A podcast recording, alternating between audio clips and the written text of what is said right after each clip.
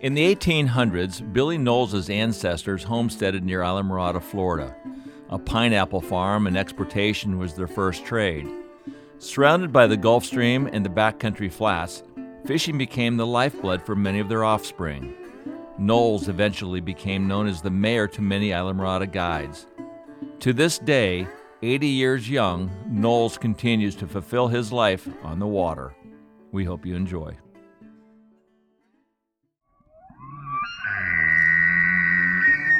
We broke everything. We broke lines, we broke hooks, we broke rods, we broke our minds, we broke marriages, we broke the whole thing.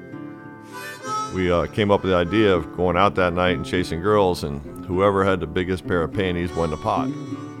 I knocked another arrow and he turned around the other way and I shot him going through the other way, so I double-lunged him both ways.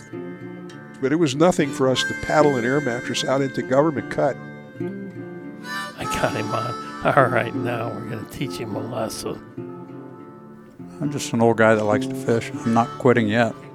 And he said, well, who the hell do you think you are, Sue App? And I said, that's exactly who I am. Life's journey to the grave should not be one arriving with a pretty, well-preserved body, but rather skid in broadside in a cloud of smoke, thoroughly torn out, thoroughly used up, proclaiming wildly, wow, what a ride. There's something fishy going on here.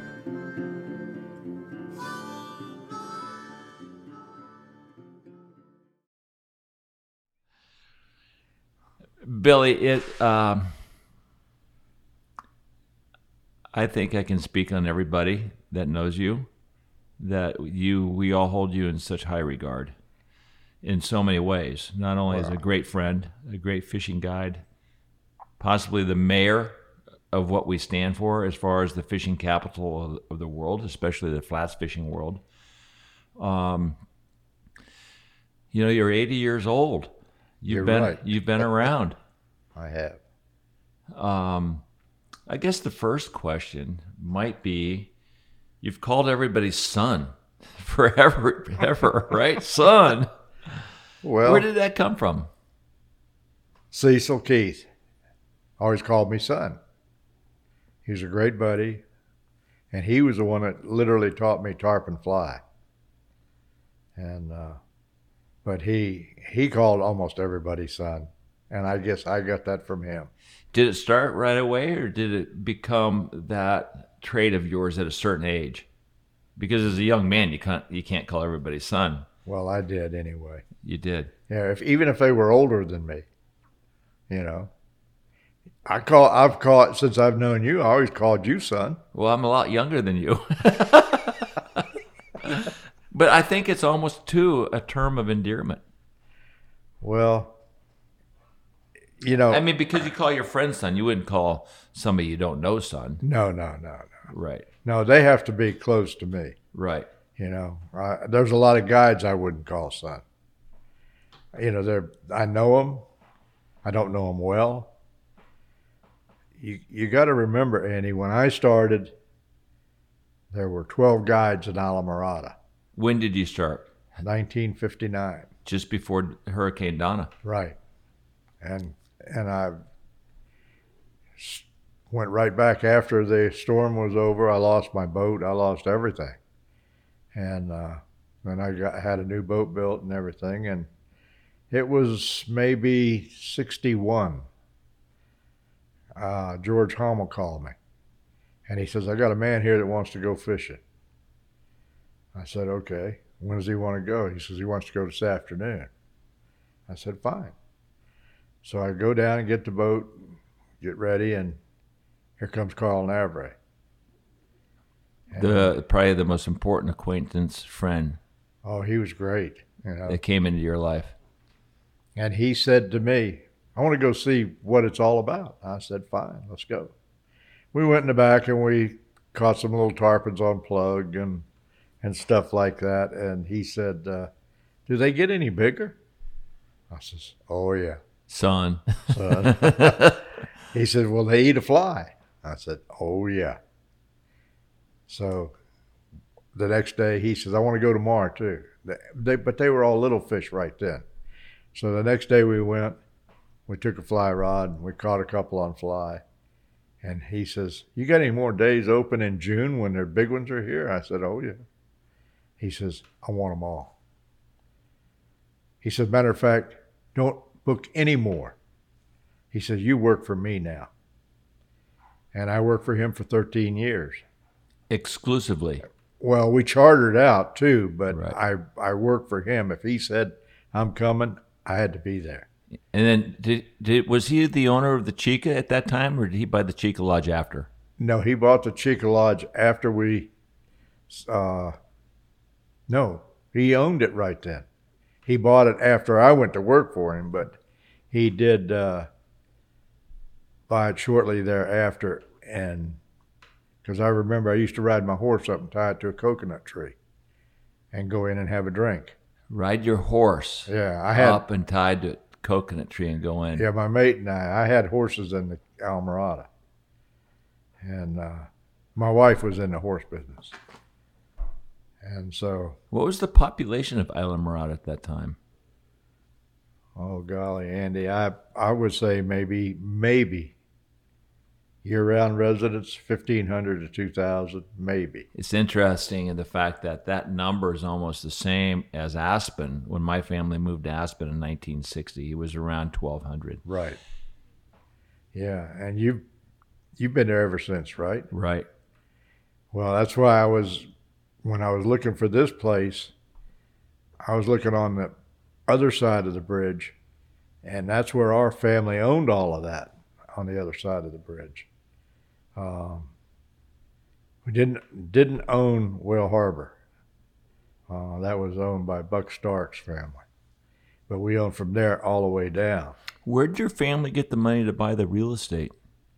They didn't buy it. They homesteaded it? Yeah. Our family's been on the island since 1853. Wow. Yeah.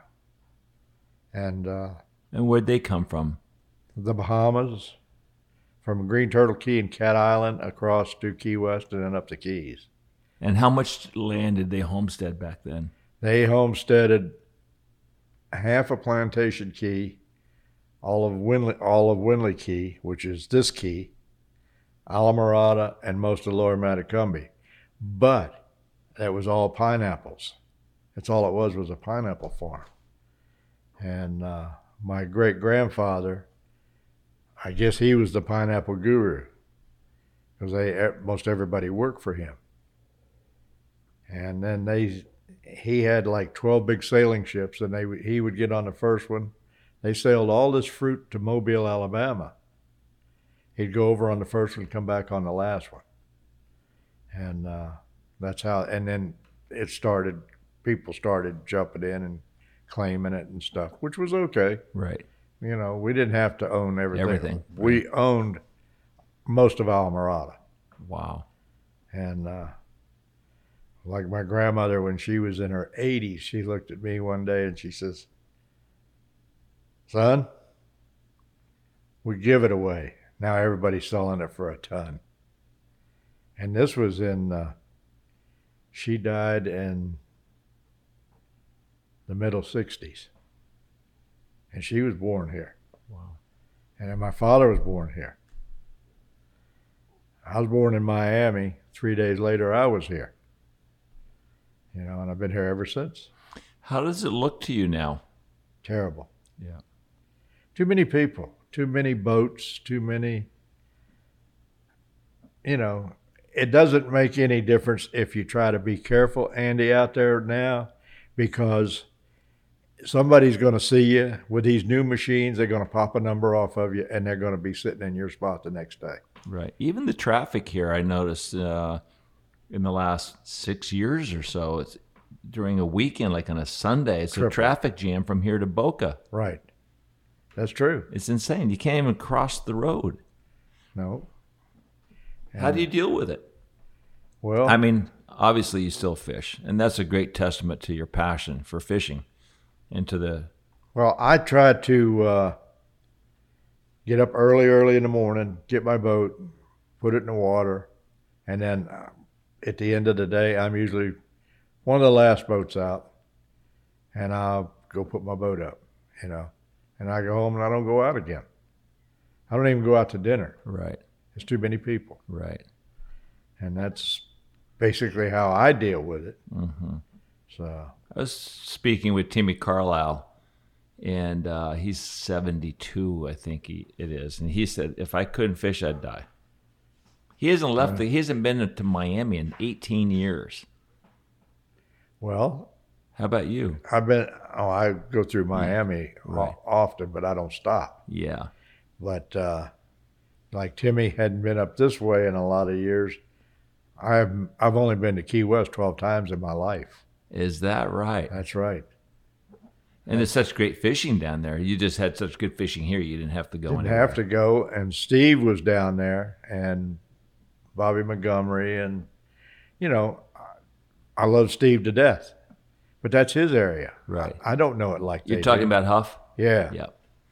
Yeah. What? Who? So you've been. I mean, I feel like I've been down here for 35 years, and you were the mayor. You were the commissioner. Who was that guy before you?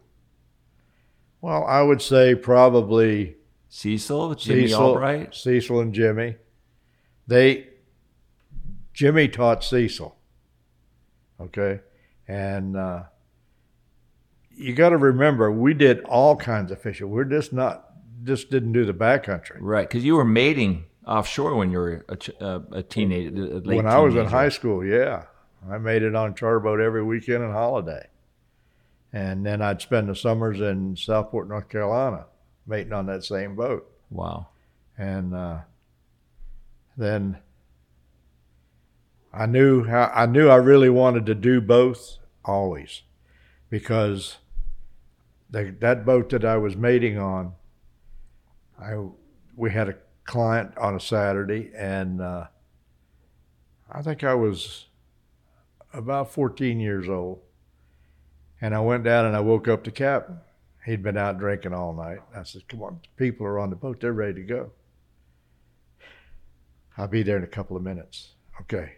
So I go back to the boat and I tell him, he'll be here in a couple of minutes. He don't show up. I go back again and wake him up again. I'll be there shortly. I go back. I waited about 10 minutes. I undid the strings and off I went at 14 years old by myself with a party. I'm not even supposed to touch that boat. So you were a natural. We went out there. We caught 3 sailfish and a bunch of big groupers and snappers and stuff. Came back in. They were all lined up on the dock waiting to see if I was going to get back alive. Put the boat back in the slip, no problem. And I said, this is my cup of tea, boys. This is what I'm going to do. Good for you. And I did it. I've been doing it ever since. Was there a difficult decision to stay, you know, to make that choice whether to stay as an offshore captain or like an inshore flats guy? No, Andy, I did both always. Right. Because I love both. I fished the sailfish seasons, and but you got to remember, I ran corporate boats after Carl. I ran his boat, and then I ran boats after that. I worked for Spartan Food System, and after that I worked for Owen Manufacturing, and I ran their boats for them, and all we did was sailfish. And when that was over, I was done. I was back in the back. So, or I would go to the Bahamas and blue marlin fish, and even as a skiff guide, I found myself in Point Judith, Rhode Island, giant tuna fishing, which I giant tuna fished in the islands over here. And then Carl and I went to I went to Ecuador, striped marlin fishing with a fly rod. And just things like that. That's what I live for. What a life of fishing you've had. Oh. I really don't know of anybody that's had a better one, you know. I did a lot of traveling. I fished the Arctic on both sides, the North Atlantic and up in North Alaska, and up and down South America on the Pacific side. Chasing billfish. Yeah. That was it. It was so rewarding and so right that you were inducted into the Captain's and Crew Hall, IGFA Captain's and Crew Hall of Fame. Well, I deeply appreciated that, and I was not expecting it, but I thought that was great, you know. You know what's awesome, too, about that is that you're inducted and selected by your peers. Yeah. That was true. I can't say too much for the guy that introduced me. I love him to death.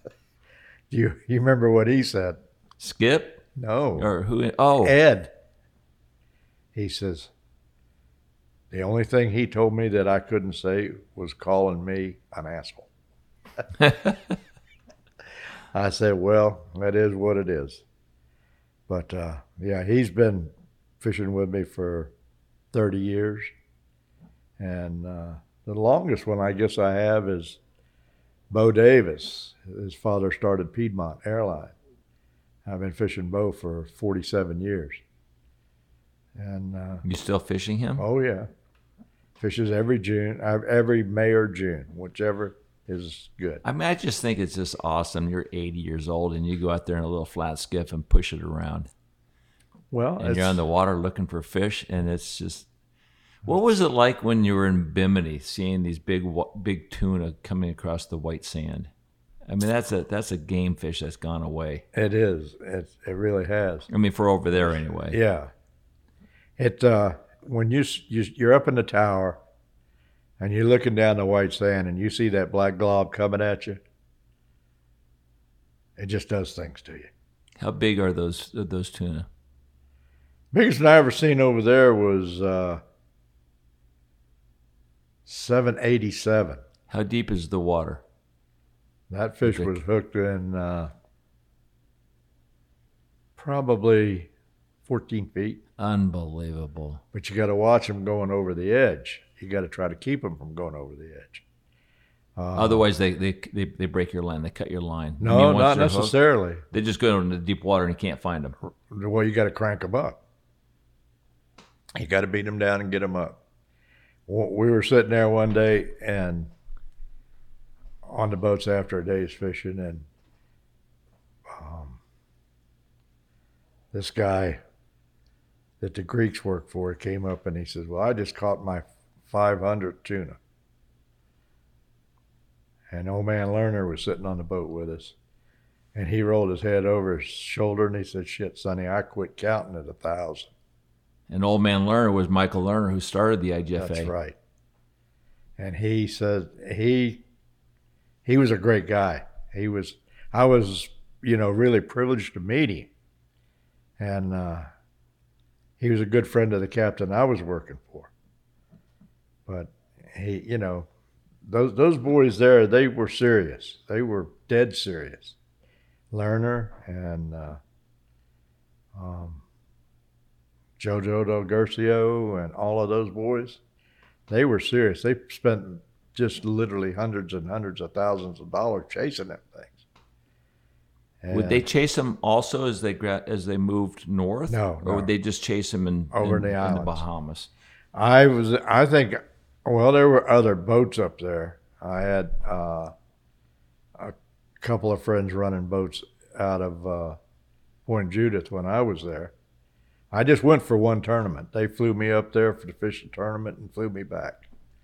And it was pretty interesting to see the way they fish her. They anchor, they chum. It's just like you see on that wacky tuna show that's on right now. Mm-hmm. It's the same, that's the way they fish them up there. They chunk them, pull them to the back of the boat, and then put a hook in a piece of chunk. Right. And so you would have these 500-pound tuna near your boat in 14 feet of water feeding out of your hand. Yeah, that's why the little Merritt boat and the little Rybovich boats were so great. They didn't throw a big wake. You had to get them to cross the wake and get in behind the boat. What you do is you see a school coming down the bank, and you get up ahead of them and then slide over, and you watch them cross into the prop wash, then you bait them. And what were you baiting them with?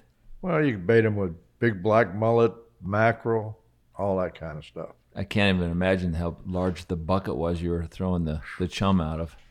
We never chummed. So, they just fire them a bait. Oh, you didn't have to chum. Well, I thought you were chunking and chumming them up. And that was up north. Okay.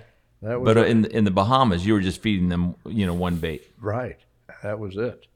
That bait never went down. That bait would... I've seen them coming down the bank, and you could see there'd be maybe three fish across in the front and usually a great big one in the middle of the front three. And you would try to bait him if you could. But usually the little guys, the 400, 500 pounders, would beat him to it. The big guy was in the middle, would be 8, maybe 9. I never seen one that big caught over there. But I don't know whether you remember him or not, but Warren Kendall Oil Company. I don't. He had a Rybovich called the It's Me 8. And he hooked a fish there one day, and the fish took off.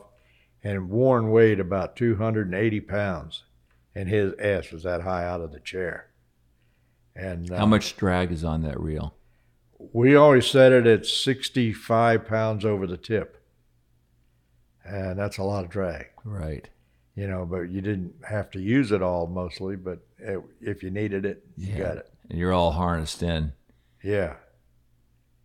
And we had our rods fastened with a clip to around the stanchion of the fighting chair with a rope on it. So if he did get out of the socket, it's not going to go too far. Right. I think one of the craziest pieces of video I've ever seen was Stuart Campbell getting ripped out of his boat. All right over the back. Yeah, over in Madeira. All right. I think they were fishing, 20 or 30-pound world record stuff, and here's a 1,000-pound fish. And the mate wires this fish, and he's hanging on to this grander, and the slack wraps around the rod. But you got 400-pound leader or higher, and that's wrapped around the rod, and the 30-pound test is in the reel. Right. So when he let go of that fish, that 400-pound was wrapped around that rod, and nothing could break. And Stuart's doing stand-up, and all of a sudden, Stuart just disappeared. Shot right out. He always fished stand-up. And then the 400 ripped the guides off the rod, and then the 30 was exposed, and the 30 broke, and that's what saved his life. But that piece of video is like, oh, my God. I had met him when he was inducted into the Hall of Fame, and I spoke to him. When he hit that gunnel, I thought he might have broken both of his femurs. And the only thing he dislocated his wrist, he said. And that's the only thing that, the injury that he was sustained. But that's a dangerous sport. Well, up off of Bimini one day, this guy hooked a big tuna up there. And they got him up in this Bahamian wired him. And he was taking wraps on his hand, and the glove got pinched up, and it went over, and he couldn't shake it off. Right. He went over the side. They never seen him again. Straight down. Do you think that would be a good way to go? If you got to go, that'd be a good way to go. That'd be a good way. It'd be an exciting ride, wouldn't it? Yeah. Oh, hell yeah. You'd see what's down there. We've spoken with a bunch of people over this last year about gaffing tarpon and getting yanked out of the boat. Has that happened to you? Oh, yeah. Yeah, that's not... believe it or not, an 86-pound fish pulled my butt overboard in Billy Pate's boat. He had so much stuff there that you had to be careful that you didn't run one of those steel rods up in your stomach or something if you did get pulled over. But actually, he pulled, and I jumped because I didn't want to hit one of them rods. Right.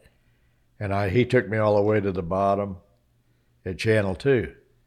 And he came up jumping, and I swam to the boat, and I give Billy the gaff handle, and I said, Pull him up, but keep him away from me. You didn't want the tip of the gaff getting close to you. It did. Went right up in my hand. And he pulled it. And that was, I said, that's it. No more with you, boy. Number one, the boat was dangerous. You fired him. I fired him right there. You fired me too. Yeah, but you didn't know. You were just too young for me. You were speedy. We'll talk about that a little bit later. Billy Pate obviously is one of the great names in tarpon fly fishing. He held the 188-pound world record for 25 years, I think it was. But he had the books. He had the videos, fighting giant tarpon. But he was a big promoter of the game. What was Billy like as a fisherman? Well, do you fish with him very much? No, I fished with him as little as possible. Yeah. Because I didn't like what he was doing. What was he doing that was disgraceful? Well, he came to me and he says, what do you think about raising the tippet to 2 feet? That's a shock tippet. Yeah. From 12 inches to 2 feet. To 2 feet and putting in a 30-pound class. I said, Billy. And throwing out the 10-pound class. I said, Billy, so many people have fished for that 10-pound. I said, I'm not for it. I said, I'll vote against it if anybody asks me. Right. And just things like that were not right. They weren't right to you. Supposing you had a 6-pound world record and he wanted to change that. Well, that's going to throw all the 6-pound fish out. Yeah, history has changed. You can't do that. No. Well, let's go back to Homosassa, because you were over there, I think, with Carl, right? No. Who'd you fish with over there? I went the first year in 1971 with Jimmy Lopez. Okay. And the first morning out, we were the first boat out down the river. And we got down to Chesapeake, just before Chesapeake Point. Tripod.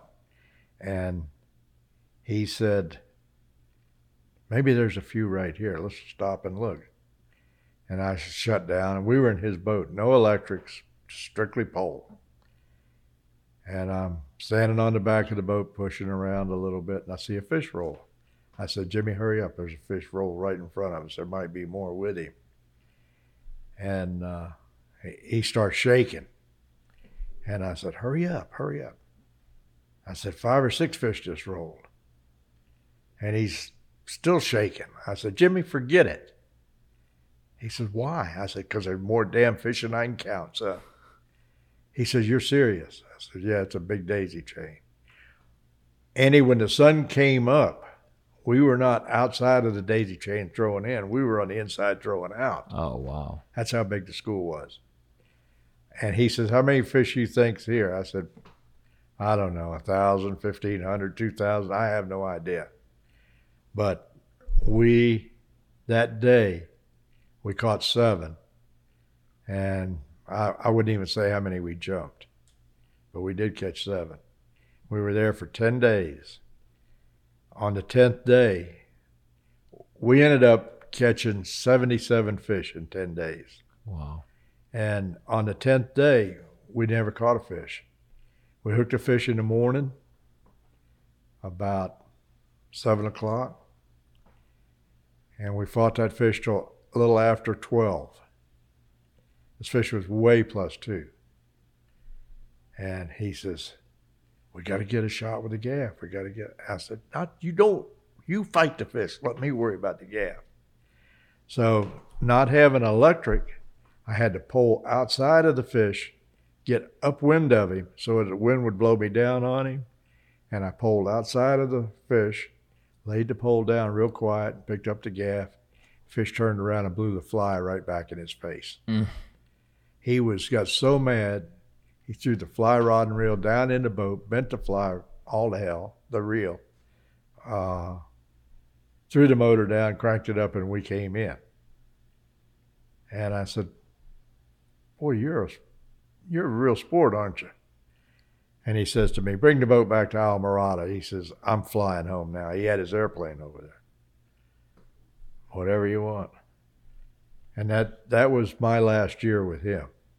And he did the same thing to Eddie Whiteman. He told Eddie's wife, he says, Tell Eddie I'm canceling out till the weather gets better and I'll be back. And the weather was beautiful. And he canceled out. He had a girlfriend he wanted to go see for a week. And that was the way he was.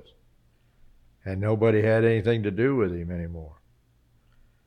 And he came back, he lost all his money, came back, became a guide. Okay. Mm-hmm. And one day on the point, at first point of 9 Mile, he, Rob comes up into the bite. Rob Fordyce. Yeah. Goes down into the bite, and Lopez is sitting in the white hole up on the bend. And he threw his motor down and he screamed down there and started yelling and screaming until he seen it was Rob. He says, "Oh, excuse me, Rob, I didn't know it was you." Rob says, "You better figure it out real quick." So he went back upside down. He didn't last long after that. He was gone. Tell me about some of the pocket wars, you know, the Buchanan pocket, racing to the pocket in the dark. That must have been really kind of some crazy times. Well, Carl and I had it down to a science. We had a 65-foot houseboat. Yeah, you just lived out there. We did. Hey, we'd anchor the boat right out in front of the pocket. We had a stick on the pocket. We'd sit there early in the morning about 4:30 and we'd watch for the lights coming. And we'd go over and get in the pocket, and then somebody'd flip the lights on the houseboat. And you could hear them coming. They must have hated you guys. Oh, God, you sorry son of a bitches, you know. And but that was not really a war. That was just because Carl wanted to get the pocket. Right. But Jack Brothers and I had a war there one day. He was shooting a movie, one of those films with Daiwa. And I was in the pocket. And Jack comes in with two other boats and gets in front of me. I said, "What are you doing?" He said, "We're shooting a film. Get in line, son, and shoot your film." I said, "I'm in the pocket." "Oh, no, I got to be ahead of the pocket." I said, "Okay." So he got all staked up, and I pulled my stake up, and I pulled up around him and got about 40 feet in front of him. And the doctor I was fishing was pretty good. And Doc says, "What are we doing?" I says, "Throw at them." I said, "The ones you can't reach, I can. They're not going to get a shot." And I did that. And Jack says, "You're not going to give us a shot?" I says, "I'll give you all the shots you want if you get behind the pocket." And they moved down there, and I moved back to the pocket. And the first school of fish come by, I said, "Jack, here they come." I wasn't going to, hog them all. Sure. But you just couldn't explain that to some of the people. Jimmy and I got in an argument one morning. I was fishing... you know him. You know of him. Lee Cuddy. Right. I was fishing Lee. And we'd caught a couple of fish. And the fish are really coming. And Mac Miller, which was like Lee's son, adopted son, he was fishing with Hommel. And they were way up on the wheel ditch, which was legal to do. He hooks a great big old fish up there and goes out and fights him. They put him in the boat. And they think it's a world's record. And they go flying in, and Lee says, "I want to go up there." I said, "Lee, Jimmy's going to raise hell." He says, "He's asleep." He was. He was laying on the seat, goes across the boat, sound asleep. I get right up alongside of him, and "Where the hell are you going? Get back where you were." "Yes, sir." I pulled on back where I was. Cuddy got mad. Well, that's the way it is. But obviously there were in Homosassa seeking the Holy Grail, the 200-pound fish. But as important, all the other records that were set going up to that Holy Grail, because right. Homosassa had such big fish. The average fish was just so big up there. They were. Well, Nikki was fishing with Al Pfluger one day, and she's pretty good fly fisherman. Nikki's being your wife. Yes. And she hooked a fish, and she was fighting this fish, and I seen the fish jump, and I knew it was a good fish. It was 150 plus. And, of course, she couldn't have a world's record back then, you know, because she was fishing against the men. There was no women's world's record. Oh, okay. So they came by me, and she says, "Am I pulling on this fish too hard?" I said, "Honey, if you don't start pulling on it real hard, you're going to have to spend the night out here with Pfluger." She says, "I ain't doing that." She leaned on that sucker, rolled him upside the boat.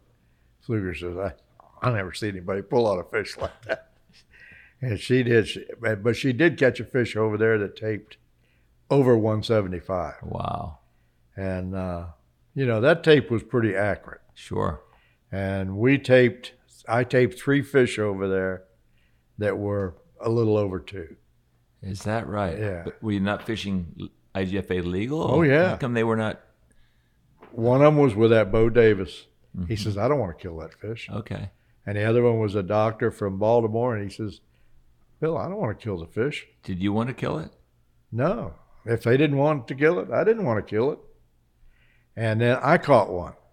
Dana Murphy was in the boat with me, and Nikki was with us. And Dana had just caught a fish about 140 pounds. And she says, "I had enough." She says, I said, "Good, I can fish now." So I got up on the bow, and a big string come by, and I hooked a big old pig right out of the middle. You could see him, you know. You could pick your fish, Andy. Right. Back, you fished over there, didn't you? Just briefly. It was already pretty much expired by the time I got there. Well, you could just about pick your fish. When I started over there, there was maybe 12 boats. And then later on, Steve came, and I forgot who else came, but then they started coming. Right. My last year there, I was fishing with Everett Ehrlich, and Everett says, "Bill, there's too many boats." Mm-hmm. I said, "We caught a fish that morning," and I was on the platform. I was trying to count the boats around me. The boats I could see off and around me, there had to be 60 boats. Right. My last year there, I fished, I think, three or four. My last year, I think it was in 88. I counted 63. You know, obviously, whatever's there is just going to be ping-ponging off of right. each other, you know. Were you one of the first guys to fish the Cape here in the in Florida Bay? Oh, yeah. Yeah, a lot of the boys wouldn't go that far. But I started going over there and... How'd you find that? 61. I was going over there snook fishing. I was by myself. I was going over there snook fishing. I see all these daisy chains everywhere. And I said, okay. And I go back, and I forgot who went with me, but one of the other boys went with me. And we had a field day. You know, jump them, pop them off.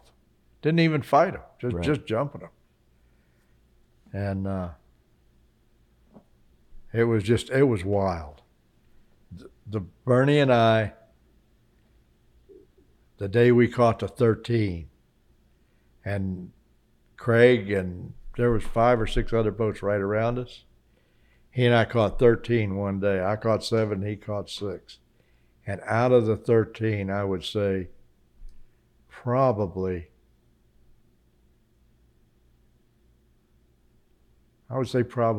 8 or 9 of them were triple-digit fish. Wow. They're all good fish. All good, yeah. We get back to the dock, and a woman came up behind me, and she says, "How many did you catch today, 10? I said, "No." "You didn't catch 10? I said, "No, caught 13. She started to say, "You lying." Craig says, "Lady, there were 6 boats around them watching them, and we couldn't do nothing, and they were flying them through the air everywhere." And but we were using Leroy. Right. You know, a big black fly. Big black fly. I think maybe the first or second time I fished the Cape was with you. Yeah, but we were a long time ago. We were fishing stringing out then. Right. And then the wind came up that day when you hooked that fish right on the beach. That was amazing. I never seen anybody do that before or since. Oh, you know, it was so much fun. It was fun. It was rough as hell. Fisher tailing and sliding. We're catching fish, and you fired me. You remember what you told me? Yeah. At the end of the day, yeah. I don't really fish with Billy Knowles these couple of days. We get back to the dock, and he fired me. I said, "Son, you're too young, and I'm too damn old." Yeah. It was fast and furious, our relationship on the water. What do you think the younger generation has lost? You know, everybody, all the guys back for so many years were Captain Billy, Captain Jim, Captain whomever. Yeah. But now, so, you know, you see these guys, it's Jared Raskob and Dustin Huff and whomever it might be, but the captain term has been kind of lost, hasn't it? A little bit. That Dustin Huff is not an excuse. Dustin Huff is for real. Oh, I know that. That kid is that good. If better than his dad, possibly. Possibly. As good, if not better. Right. But obviously, he's the prince, and his dad was king. Right. But he has earned his wings. You know, he's won all these tournaments. Yep. I fished with Dustin for many years. One of my best friends. Yeah. But he's not Captain Dustin Huff. You know, yeah. Remember when Stu was fishing, it was Captain Stu and Captain Cecil and Captain Jimmy Albright. Right. They don't use that term captain. What else is lost, do you think, with the new generation? Oh. The one thing that is really lost that really bothers me is the fact that they don't go do their homework anymore. They depend on looking at you or you or you anywhere and seeing what you're doing, and then they're going to go try to do that. Relying off of that boat. Right. What they see. It's not what, you know, it's not what they know. It's what you know that they're looking at. You know, it's also the dynamics of that is when you were fishing in the early years, you could go anywhere. There were not that many boats around, and you can go fish your spot. And if somebody was there, you could go to your next spot. Right. And now it's like, wherever you look, there's somebody. Boats. So it's hard to find space and freedom.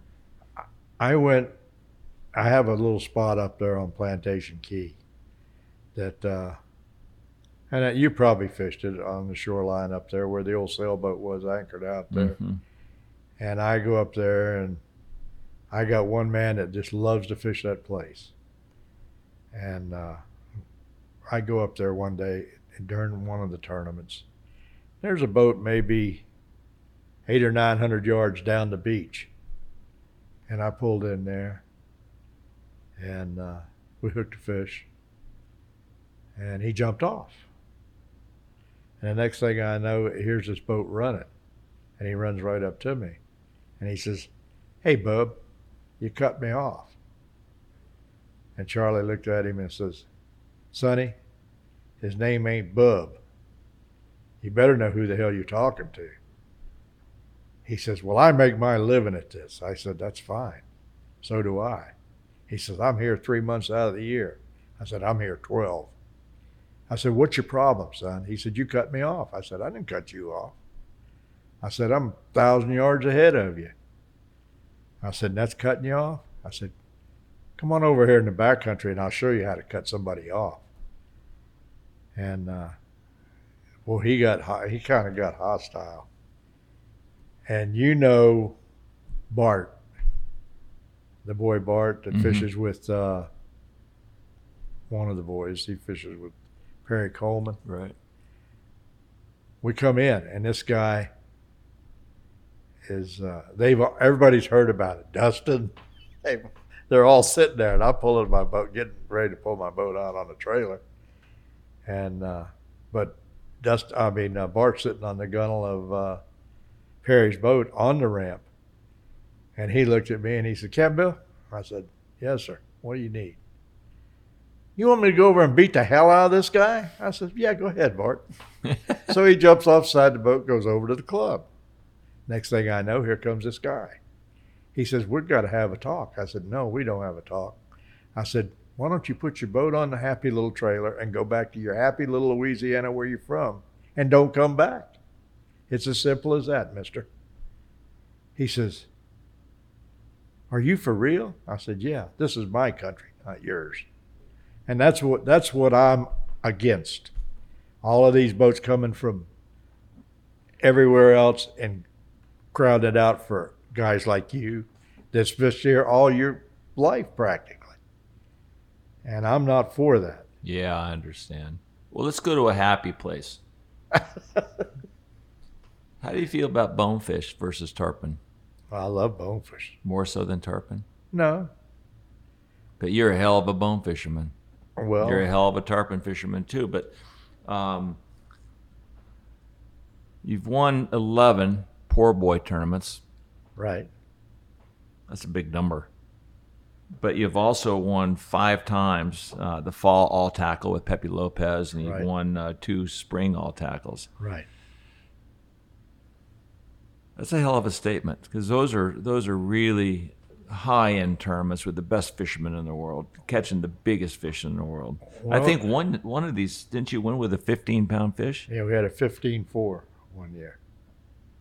But people, you got to look at it this way, Andy. Myself, I didn't want to go catch little fish. I want to catch big fish. And that's what I lived for, was to go catch the big bone fish. And Pepe was fishing with Harry Snow Jr. Right. Harry Snow taught him a lot about the Laurel Keys. Right.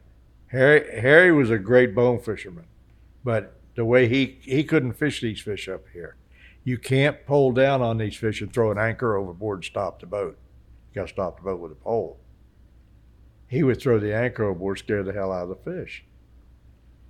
He was down in the Laurel Keys fishing smaller, dumber fish. Right. And so Pepe came up to me and he says, if you ever get open, he says, I'd like to fish with you. I said, fine. I'd heard about he's a good fisherman. I'd heard about his reputation. I said, Pepe, you got to realize one thing. I only fish for big fish if I can help it. I said, I don't like to go on the shoreline and catch dinks. I like to catch big fish back here. Well, there's not that many big fish. I said, there's more big fish than you can count. So we were going one morning over to 9 Mile. Pull around on 9 Mile a little bit. And Hank was running, but he was going to catch bait to go to the Cape. It was so slick, you couldn't see the second point of 9 Mile. And we both ran up on it, and a school of fish blew off of his boat, ran straight to our boat, and we caught one of those fish. And those fish, I don't know how many we caught, maybe 20 that morning. Most of them were 9 to 12 pounds. And we were back at the dock at 12 o'clock having lunch. Now that's bone fishing to right. me. That's good bone fishing. And Hank's sitting there and he calls me on the telephone. He says, what are you doing? I said, we're catching bonefish. Really? I don't want to catch none of them slimy things. You're talking about Hank Brown. Yeah. He was not a good bone fisherman. And so we just caught a lot of bonefish over the years. And how did you like to catch them? What was your methodology?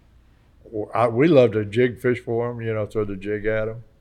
And I loved to fly fish for them. I had a lot of fly fishermen. Carl, he was a good fly fisherman for bonefish. We caught a lot of bonefish together. And we were in, of course, you know those fish over in the islands will eat a fly in a heartbeat. Right. And one morning, he and I and Tom Moore we got in a skiff. We were in Staniel Cay, and we went out to one of the big white flats up close to the island.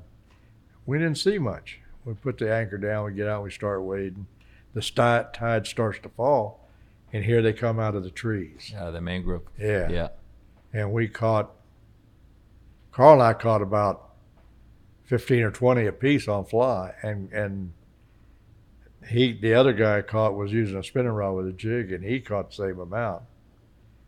But they're not the big ones we have here. No, they're dinks. Yeah.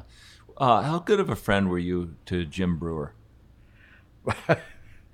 Brewer and I were good buddies. We really were. In the boat, we were bitter enemies. I mean, I tried to outfish him. He tried to outfish me every time. Even if we were fishing the Shakespeare Corporation, Jim went with Shakespeare, and he got me in with Ben Hardesty and Pfluger when they bought out Pfluger tackle. And I represented Pfluger, and Jim represented Shakespeare. And whoever was in the boat with us, if we were fishing that group, it was blood. I mean, it was, we're at war. And he was a good, great tarpon fisherman. He didn't have a lot of patience with customers, with clients. And would his voice go up in tone periodically? Voice and vocabulary. A lot of four-letter words. A lot. But he was a good tarpon fisherman, great tarpon fisherman. Right. And we were at Duck Key, and I was fishing Dana Murphy. We were fishing bait with light line. You know, we were trying to break the 12, 6, 12, and 20-pound records, and which we did. We broke them all. And Brewer goes out there and he puts flashlights on poles. And he goes out there before dark and turns them all on. Well, I go out there after he comes back, just at dark, and I turn them all off. And he come out there and he was yelling and screaming and hollering and everything. He says, "I know you're out here, you son of a bitch." I said, "Yeah, I'm here." I said, "We just caught one." "Well, you're in my channel. I don't see your name on it." He said, "I had a light on it." I said, "You don't have one on it anymore." Oh, yeah, but we got along great. We would fight in the boat. We'd come in and have a drink. That's the way it was. Right. How important was the Gold Cup? I mean, it's important to all the anglers today, for sure. It's still the biggest tarpon tournament in the world. Was it bigger back in the day? With the Calcuttas, if you win, I think you win around $18,000 now. Yeah, they weren't that big then, but it was important, right? Oh yeah, that the reason that tournament started was Old Man Hawley and Ted and a few of the other ones. Ted Williams. Yeah, they all got together and said, "We got to do something to generate some business for these boys in the summer." Because everybody would leave after the month of May. Right. You got to get the sports back into town. To fish. And so they set the limit at 25. And the first year, women could fish it, spinning rods and fly rods, either one. And you know Joan Salveda. Yes. Joan fished it, and I fished. So that's Joan Wolfe in her earlier years. Right. Really? And I fished Lynette Simons. She fished spinning. That was Pete Simon's wife. And he fished with Jake Muller, I think. But anyway, Ralph, my cousin, fished Bart Foth. And Bart was he was the guru. He had the first record and all of that on fly. He had 130. It's interesting because I don't know that name that well. Oh, He had more records than anybody on fly at one time. What was his name again? Bart Foth. Huh. I forgot where he was from, but Jimmy fished him, Cecil fished him, I fished him, Ralph fished him, and he'd fish for Clarence every now and then.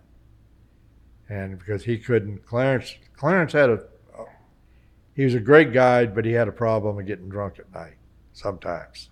And that's Clarence, was his last? Clarence Lowe. Lowe, okay. Yeah, he was a cousin. And, but he was a good fisherman. If he was straight, he was good. And Bart just didn't want to take any. If he's ready to go, he's ready to go. He didn't want to be sitting there waiting. one morning, he lived in Penn Key Club, along with a lot of these other people. One morning I'm sitting there out by the skiff, because we were going in his skiff. It was slick calm. And then he walked down, had a handful of bonefish rods, and he looked at me and he says, "What?" He called me Billy the Kid. He says, "What are you looking at? Look how calm it is. What are you thinking about?" He says, I said to him, I said, "Well, what do you think I'm thinking? I'll take these rods back and get the tarpon rods." He said, "But I'm going to tell you right now, this is the last day I'll ever tarpon fish." He says, I love to bonefish, and I'm not going to tarpon fish anymore." I said, "Okay." But he would all tie a ton of tarpon flies for Jimmy, Cecil, me, Ralph, and he would just tie our flies. We went over to Man of War, and Cecil was in there with, I don't know whether you, Dick Bartlett. Did you ever hear that? Right. Bartlett was good. And I pulled in there, and Bart looked at me. He says, "What color of fly you want, sir?" I says, "I don't care what it is, just so it's a yellow and red stream, a split wing." He says, "Okay." So he tied one on and threw it the first chain, nothing. Second chain, nothing. Stripped it back in. He says, "Okay, I'm going to tie one on there they're going to eat." Tied a red and yellow streamer on there. First school of fish we hooked up. We caught the fish, put the fish in the boat. He says, "I want to mount this fish. This is it. I'm going to mount it for the club." I said, "Okay." We put the fish in the boat, and Bart and Cecil come over there, or Dick and Cecil came over there, and they looked at the fish and says, "Won't make 100. "Yeah, he will." "No, he won't." "So, okay, we'll bet you a quart of one of those fancy high-priced liquors, and we'll meet you at the dock." We get to the dock. I caught one right after Bart did. And that was the last day we went tarpon fishing. But here they were sitting there waiting on us to come in and hang this fish and weigh it. Fish weighed 103 pounds. You drank all night. No, they on their nickel. I know they did. I didn't. What was it like hanging a fish on a hook that was a potential world record? What kind of excitement was that for you guys? Oh, it was great. It was. I can only imagine. I mean, I tried it once. And the whole gaffing aspect and running to the dock, as Tom Evans used to call it, taking the boat. We're going to take this fish for a boat ride. Right. Take him for a boat ride. You hang him up, and you're watching and two, in the bonefish tournaments, you had the canoe. Right. You put the bonefish in the canoe, and you'd watch, the scale and the needle move. That's it. It's real juice. But you're talking about Evans. When he and Huffer split company, Tom called me, and he says, "How would you like to fish 30 days with me?" I said, "Tom, I think the world of you." I said, "But let's do this." I said, "Let's don't fish and remain friends." Right. Was that common that you'd fall out of friendship with your anglers back in the day? I never fell out. The only ones I've ever fallen out with was the ones I kicked out of the boat. Right. Which was only one. That was in Lopez. All of the years. No. Well, Lopez, I wouldn't fish him. Right. And again, I didn't kick him out of the boat. I just was not going to ever fish him again. Right. But I kicked one right out of the boat. Who was that? He was from Washington, D.C., Chris Hyrick, whole Hyrick Beer Company. He had he married a girl from Key Largo, and she had a son. And he was about 11 or 12 years old, and he took him with us one day. We went and wanted to go catch some snappers, and we're out there fishing, and he's yelling and screaming at this kid all day long, all morning long. Right. And I said, reel them up, boys. We're going to go to another spot. And I was like at Peterson or something. I cranked up and I went back to the dock. I said, Chris, get your ass out of my boat and you'll never get in it again. I said, there is no excuse for you picking on a child like that at all. Right. And because you look at my track record, I love fishing with kids. They're the people that are going to be fishing in the years to come.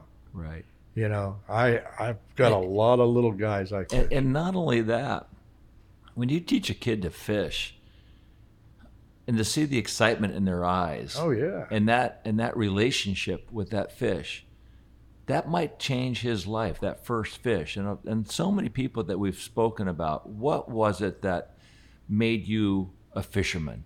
And they said the first fish I caught, and it might have been a little perch or a bass or right. whatever, but the rod gets tight, and now they're connected with this animal. That's it. Through a piece of string, and the rest is history. That's true. That's just like the guy that I fish a lot now in tarpon season. His name is Charlie Bradshaw. I worked for his father. That was Spartan Food System. I ran their big boat for him for 5 or 6 years. And I got Charlie when he was kind of little. I'm still fishing Charlie today. That's awesome. And he's got 3 daughters, and they don't fish. So he brought them down, and I sent them out with Randy, 2 of the daughters and the son-in-law and a little guy. Now they're all hooked, yeah, which is good. It's great. What kind of when Jim Brewer died in the airplane crash looking for tarpon, was it the day before the Gold Cup or a couple of days before the Gold Cup? They were in the back circling, looking for fish. They were looking for fish, yeah, he and Hagley. What kind of aura,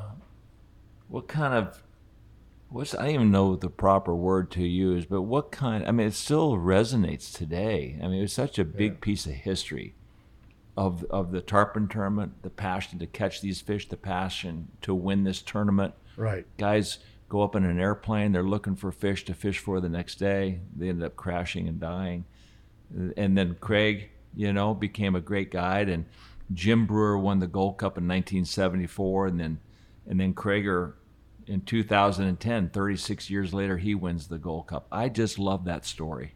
That's great. Yeah. I never won the Gold Cup. I won the Hawley the first year it was ever won. And but I never won the Gold Cup. Came in second 3 or 4 times, but never won it. Yeah.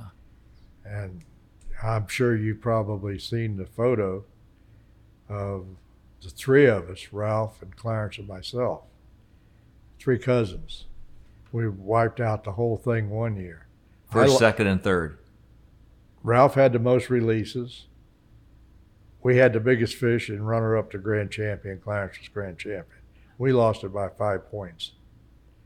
And but that's the way it was, and that was a great year. Yeah, no kidding. So all 3 cousins. Whole family.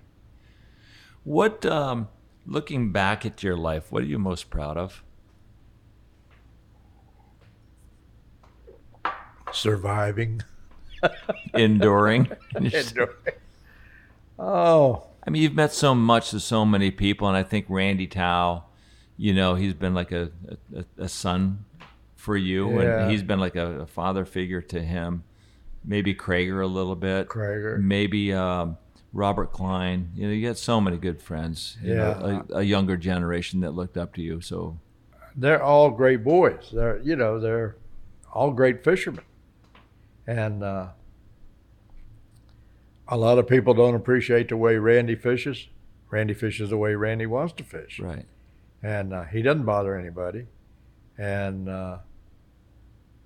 I fish the way I want to fish, but those boys there, I never say anything to them, I tried to help Randy when he first came to the Keys.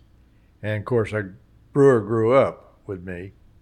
And I was kind of, thought the world of him after his father got killed. If I told him if there was anything he ever needed, call me. And of course, he's too hard-headed to do that, but he's a good boy. Yeah. Well, you're a good man. We all love you. well, I love all these guys and all the anglers, you know. And like I told somebody one day, I said, I've got some good anglers. I've got some anglers that fished with me years ago. Not because they don't want to fish with me.